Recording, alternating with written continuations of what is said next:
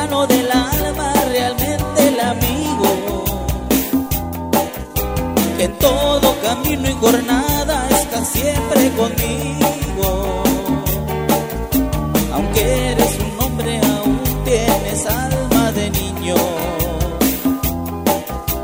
Aquel que me da su amistad, su respeto y cariño. Recuerdo que juntos pasamos muy duros momentos, y tú no cambiaste por fuertes que fueran los vientos. Es tu corazón una casa de puertas abiertas.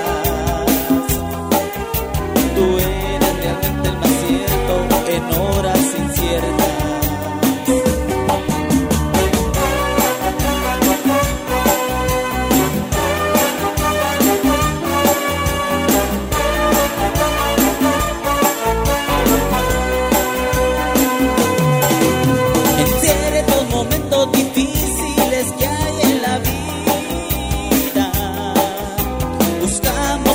Nos ayude a encontrar la salida, y aquella palabra de fuerza y de fe que me has dado